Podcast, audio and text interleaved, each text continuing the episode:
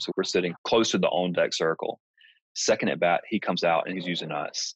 And that was the first ever major league in a real game to be used. And it was Bryce Harper.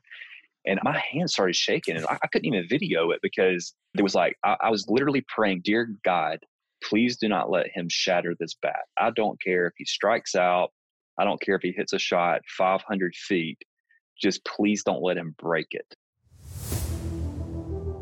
This is the Team of a Lifetime show. I'm your host, Sally Love, and I have helped hundreds of leaders in industrial manufacturing, construction, and on capital projects of up to $24 billion transform their failing or mediocre teams into exceptional teams. Teams that delivered results that people didn't even believe were possible. And that's what the Team of a Lifetime show is all about success stories, successful team approaches, and lessons learned to help you transform your team into the team of a lifetime.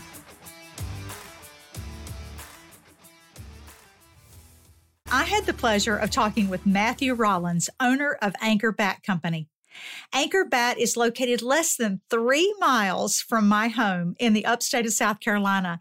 And my grandsons, who are both baseball players, absolutely love their Anchor Bats. So this was truly a special conversation for me. Matthew, along with his dad, Eddie, have built Anchor Bats from a mere dream to the success story that it is today. And in our conversation, Matthew shares insight about the rewarding but quite difficult journey they've been on in crafting premium baseball bats, which are used in recreational leagues and the big leagues all over the world. Matthew, I'm really looking forward to our conversation about baseball and specifically your journey and the turning points that you had in creating Anchor Bat Company. So, welcome. Thank you so much. I'm really looking forward to it and really appreciate the opportunity. When did your love for baseball begin? Wow, that's a great question. And honestly, it's one to where I could say I do not remember a point in my life that I haven't been around the game. And not just around the game, but actually loving the game. Like I have from some of the first pictures that my parents have that hang around their house it has me with a baseball bat. My dad played the game, and it's just been something that has really been with me as as long as I can physically remember. So I would say almost from day one. Wow. If you don't mind, just tell me a little bit about your baseball history. What do you remember about when you first got started actually playing the game? And then just walk me through what baseball has been like for you. Yeah, and it's it's really interesting to see how much the game has transitioned and changed in the past. I would say maybe uh, 15, 20 years at the most. And what I mean by that is the opportunity that exists now for uh, high school and, and lower from the perspective that there's literally tournaments that are going on every weekend. There's kids that play hundreds, plural, of games per year at a young age. And I don't know if that's a great thing or actually a little bit of a, a travesty, but but it's something that is everywhere. And when I played, it was very seasonal. And now I played the game continually, but from a game perspective, it was you play recreational ball during the spring. And if you don't play another sport, there might be opportunity in early to late fall. And that was the cycle. And it was always, man, I can't wait for baseball to start. I'm really sad when it ends. And now it's just like it never starts and it never ends. It's just a an ongoing cycle. So with that said, my my games were from a, like a recreational perspective when I was younger. There was no such thing as travel baseball. I remember hmm. that my senior year of high school, they had started what was called travel ball. And a lot of us that I grew up with and the parents of my friends were like, there is no way we're paying money to go play baseball and to go travel and do it. This is just a money trap.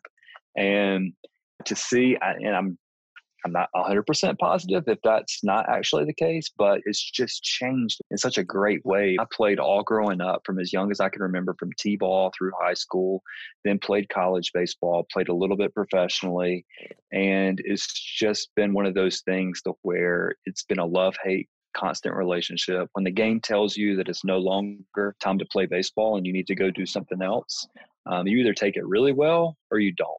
And honestly, I didn't take it well. And it was one of those things to where I honestly was bitter toward the game of baseball from the, from a business perspective, from the professional side of things. So it's just it's been one of those things at the purest sense when kids are young and they're out there just having fun. I, I think that's what America's pastime is about. It's just been such a unique cycle to see it from a playing, from a long as I can remember, to when it stopped for me personally, and then to see how different the game is now in the perspective of opportunity for young kids and their parents. It's just it's really been unique to to sit back and watch. Yeah, I'm older than you, and I can remember eh, baseball being exactly what you said. It was a spring sport. And then our oldest grandson became a baseball player and started playing travel ball. And it's like, oh, wait a minute, this is year round. This is no longer just a spring sport. And so that was a real eye opener for me because I, I wasn't expecting that yeah, it's, it really is still something that I end up adjusting to even today. It's like, because people will say, hey, when is a downtime for you guys? And I'm like, there really isn't one. The game is never stopping. Mm-hmm. Um, so it's, it is what it is, but it's definitely something that's been unique to be a part of. So, after you played baseball growing up in high school and college and then professionally, what did you do after that? When you stopped playing baseball, then what were you doing? Entered the corporate world a little bit, did uh, a couple different jobs. I was at a company that was in performance and research for about for almost 10 years and that was my first like actual opportunity from finishing playing baseball at a young age. My wife and I had just been married, and it was my first quote real job, and it was still around the game. I I worked for a company with some professional athletes that owned it, and so it, it still gave me a little bit of that of that itch that I had to be around it, but not close enough to be a coach or something to that perspective. And then from there, that it really started to say, hey, how can I get myself closer to the game without um, specifically coaching because I'm not, that's not in my makeup to be a coach. So it's, you know, it's been a little bit of a, process of going out into the real world, making, you know, what people say, hey, make your paycheck, live your life. But I felt there was a little bit more missing. How did you know that there was something more than what you were doing for 10 years? I think a little bit of it was even from a young age, I've had an entrepreneurial spirit about me, and I didn't know even what an entrepreneur was.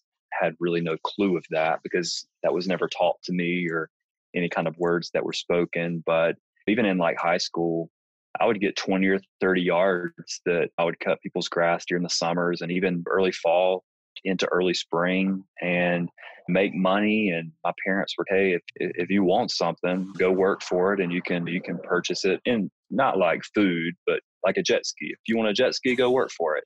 So even at a young age it was like all right if i buy a $2000 lawnmower and i get x number of yards i can make $8000 and i could buy a jet ski. So that was my that was even a, at a younger age was in my mindset and it was one of those things to where i've always been like that so anytime i've sat especially for the one company that I was at the longest, it was always just, man, I, I would love to do something on my own. I would love to, I don't know, just life is short and I didn't want to be at the same place, although it was a great company and great opportunity, but I just, there was an itch within me that felt like there was more. Okay, so you just know that, hey, I, have got to do something with this. So, what was the turning point? What, was there some big event, or was there a, a you know, how did you make that decision that I'm going to do something different? I'm mm. going to become an entrepreneur. Yeah, and that was a that's a great question. I'm a Christian. I'm a believer. Have faith in a that's part of our journey that my family walks, and I met with a pastor who was more like a mentor at the time. And he said, Hey, let's develop this funnel and let's start putting stuff in the top to where we ultimately want to have your ultimate goals come to. And it wasn't to be a bat manufacturer, it was just, there were a little bit broader things. And and in doing so, he was like, at some point, you're going to have to jump off, get this thing going, and whatever it is in life. And we weren't even speaking about a, a bat company at the time specifically. And over the course of about a probably a 12 month period, it really started to zone more and more into a bat company. It was like, all right, connections that we've made along life's journey, uh, things that we're passionate about, things that we're good at, because my, my dad's a really good craftsman, and we both have a uh, pretty heavy dose of OCD and perfectionist within us. And that's something that you need to make a good product. We started talking and dreaming what that looked like. And one of the, first things I did before we said, hey, let's give a bat company a go. But when we thought that was a really good, I'm not even going to say opportunity, but we thought that was a really good chance of what we were going to take a risk on. I called every bat company that I had ever personally used and or even heard of and said, I introduced myself and said, I would love to come see your operation and speak with you about becoming a bat manufacturer. And much to my surprise, a lot of people said, Yeah, sure. The closest company is probably a little over 500 miles away. And so we hopped in a car, drove to Philadelphia, then we drove to New York, then we've driven to Louisville for Slugger, we've driven to Tennessee, we've driven out west. It's really been something. And, and those people probably never would have met with me had they known that we really were going to do this. But they helped me develop a business plan. They helped me stave off some things that we probably would have done, but I learned from their mistakes. So, really, after about six months of that, it came to a place. I was at a company making more money than I've ever made. nothing outlandish, but just for me personally, it was the most that I had made at that point in my life. And my wife and I were like, okay, let's just save for another 90 days. If I can get this one project to go through, we can make X number of dollars. That'll give us another three months as a family. So there was just this constant hey, if we can just get through this next project or get another project and make the commission off of that. And then there finally came a point to where I was driving to work and I called my wife. I'll never forget it. I was like, hey, I think today's the day. And she was, what do you mean today's the day? And I was like, today's the day I'm going to go in and tell them that I'm done. And she was fully supportive and said, yeah, that sounds great.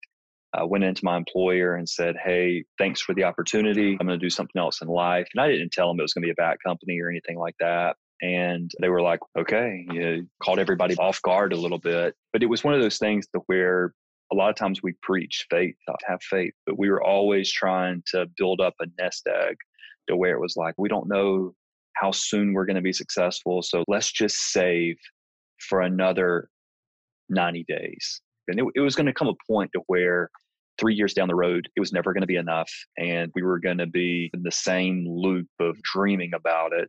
So it was like, hey, you know what? Life is, it is short and let's just go all in and see what we can do. It just festered up to one moment on a drive to work at prior to eight o'clock in the morning and just was like, we're going to do it. Let's just do it. Today's the day. And the rest is history. That had to be an exciting day. Was it also a scary day at all? Absolutely. It was scary and it was, it was nerve wracking and I didn't want to do it because there was going to be no longer a quote steady paycheck coming in. And this is an industry where people had told me you better be prepared to not make any money from a profitable perspective for 10 years. And I was just like, there's no way. How in the world could you not make money for 10 years? And a little more than five years in it, I'm like, I can completely see you have to get to a tipping point within the industry.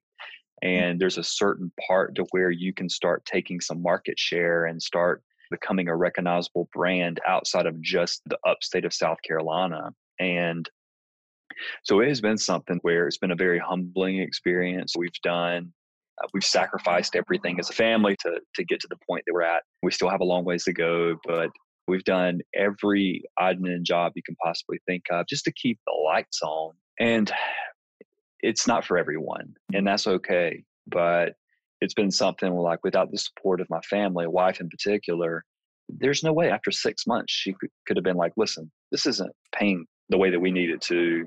We need to all just go back to the real world and day we can do something like this, but not today.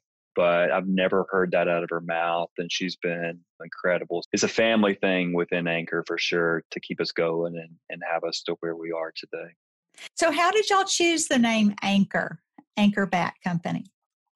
I can remember vividly. We wanted it to be something to where it combined with our faith, but not so in your face to where it's the Jesus Christ Bat Company or something right. to where it's really almost like a crutch more so than part of your fabric. And we were driving, my wife and I, she's from South Georgia, a little town called Tifton. And one day we were like probably 90 days in trying to come up with a name and because you can't come up with a logo until you have a name so you can't really do anything until you have a name to a large degree yeah that's and true we we were driving down and i told her it's about a five hour drive and i said listen by the time we get to tifton georgia we're going to have a name. And she said we've been trying to come up with a name for three months. What makes you think we're going to do it today? I'm like it doesn't matter. We're going to come up with a name. So she literally had a, we had a bible in the car and she was just sifting through and this cornerstone and there were like certain words that popped up and we're like ah. And we wanted it to be something. It was important to us to have something to where the logo could transition to any country from the perspective that you know whether you're in south korea or japan or uh, australia or here in the states dominican wherever it might be you could see it and it be a symbol that is somewhat relatable no matter where you're at. Uh, with that said, the name Anchor came up, and we're like, yeah, I, I like that. Let's write it down. And then 20 minutes later, it just kept coming back and coming back. And then by the time we got to about Macon, Georgia, um, I think it was Perry, Georgia to be exact. But once we got about right there, we had said, hey, what about Anchor Bat? And we liked the name just Anchor in general. And then called my dad and said, Hey, what do you think about Anchor? And then after a week solidified that, and that was it. I was ready to go. So I'd love to know a little bit about how you find the wood for these bats because these are premium bats. So they've got to be premium wood that you're using, right?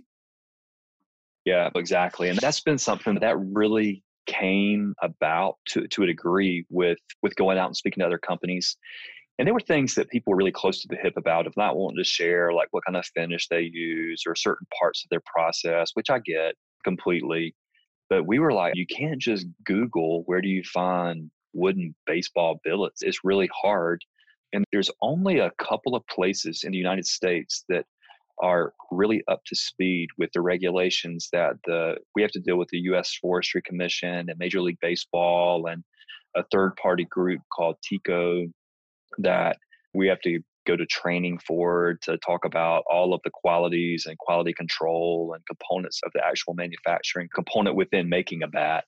And there's a lot more science than I thought would be needed at the beginning. And was a little bit overwhelming.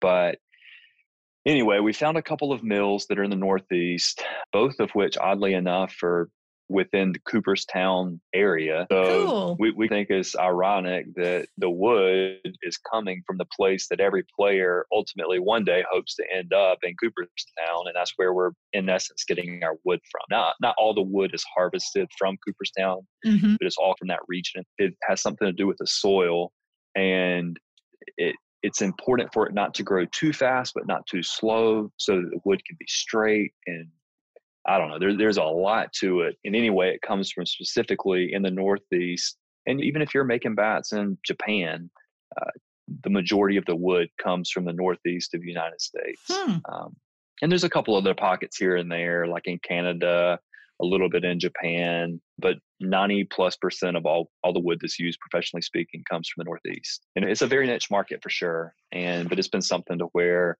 it was a major learning curve, but we halfway figured it out, we'll say. I think y'all totally figured it out personally, but I think you're being very modest about it. What is it like when you see a major leaguer step up to the plate with an anchor bat? That's something where when I played baseball, whether it was stupidity or confidence or something in between, I didn't get nervous. I would have some good butterflies, but like when I am walking up to the plate, I never felt like the game was bigger than I was capable of handling. Now, obviously, I wasn't too good, or I would still hopefully be playing, but it was one of those things to where I felt like I had control. When you see a player using your bat, you have no control. Like in that moment, I have no control. And I would say it was a divine moment that so my wife and I and daughter, we were in Atlanta um, at the Braves game, and they were playing the Nationals. And a player who was with the Nationals at the time, Bryce Harper, is one of the bigger names, or maybe yes. arguably the biggest name in the baseball. Um, we knew we had our bats, and we were very green getting into the major league market. And those guys, they don't really buddy up with you to begin with because they don't know if you're going to be just a a one and done type knee or if you're going to be something that is sustainable. So they don't waste much time with you, and that's fine with me. But we knew we had our bats. We had no guarantee that he'd be using them by any means. First at bat, he was using another company, and we're sitting only six to eight rows off the field. So we're sitting close to the on deck circle. Second at bat, he comes out and he's using us. And that was the first ever major league in a real game to be used, and it was Bryce Harper and my hands started shaking and I, I couldn't even video it because it was like I, I was literally praying, dear God, please do not let him shatter this bat. I don't care if he strikes out. I don't care if he hits a shot 500 feet. Just please don't let him break it. And it's one of those things to where we it's, it's, a natural product and anything can happen. You can break it on the first swing or you could break it mm-hmm. on the ten thousandth. But in that moment, I was just praying uh, very steadfast that, that God would not let him break that bat on his first swing. But it was something that it was really cool to experience. And I don't want to dramatize it too much, but I, I think my wife might have even had some tears rolling down her face because it, it was like several years at that point of hard work. And for us, number one, to be there. Yes, the, you were there. Yeah, we were there and we had no knowledge. So we definitely feel like it was a divine intervention that he allowed us to be in that moment and see the see the harvest of what we had sown for several years at that point to get to that moment. So it was really neat. But yeah, and uh, so outside of that, it's been cool to see guys hit home runs and we've I think we've had a couple of walk offs with guys using us and so how have you grown personally by leaving corporate America and becoming an entrepreneur and owning Anchor Bat Company? A lot of it's just how to handle stress and scheduling my life a little bit better. One of the first things that I would love to do at some point, sooner rather than later, is to get rid of my cell phone and get someone else to pass pass the baton because I think I actually turned it off for this call, but as of this morning, I had 162 text messages, largely from numbers that I didn't know. And it's just spread to where it's like, oh, I've got the guy's number. And they don't even know me, but they're like, hey, I'm out of Jupiter, Florida, or hey, I'm out of California, or hey, I'm out of England. So it's been able to compartmentalize things a little mm-hmm. bit better, say no to to people and people get frustrated. We live in a society of instant gratification. I've had people that like, I, I texted you. I'm like, it was 20 minutes ago.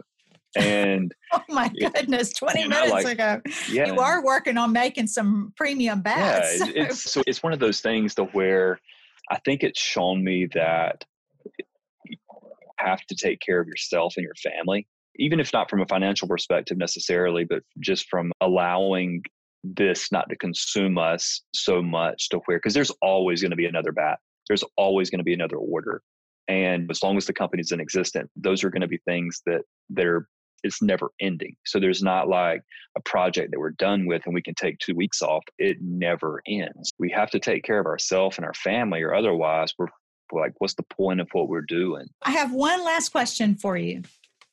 Would you do it all over again? Would you start Anchor Bat all over again and why?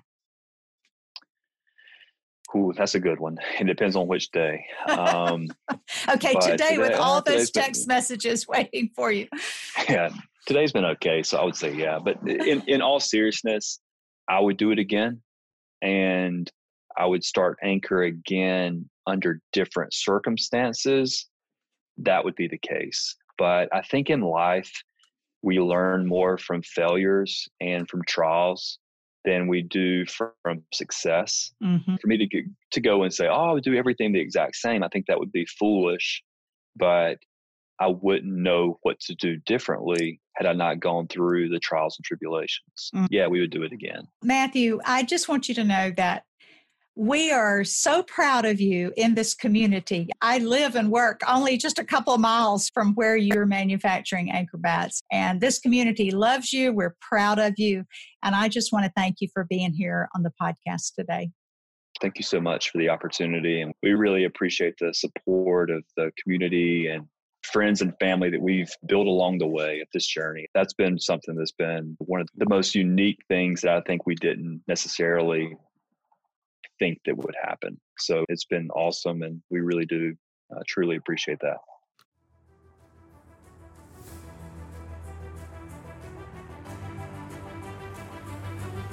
Hey, thank you for being here today on this important conversation.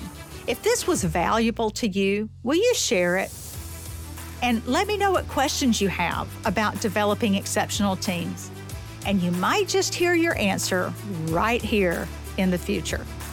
Join me next week for another episode of the Team of a Lifetime Show.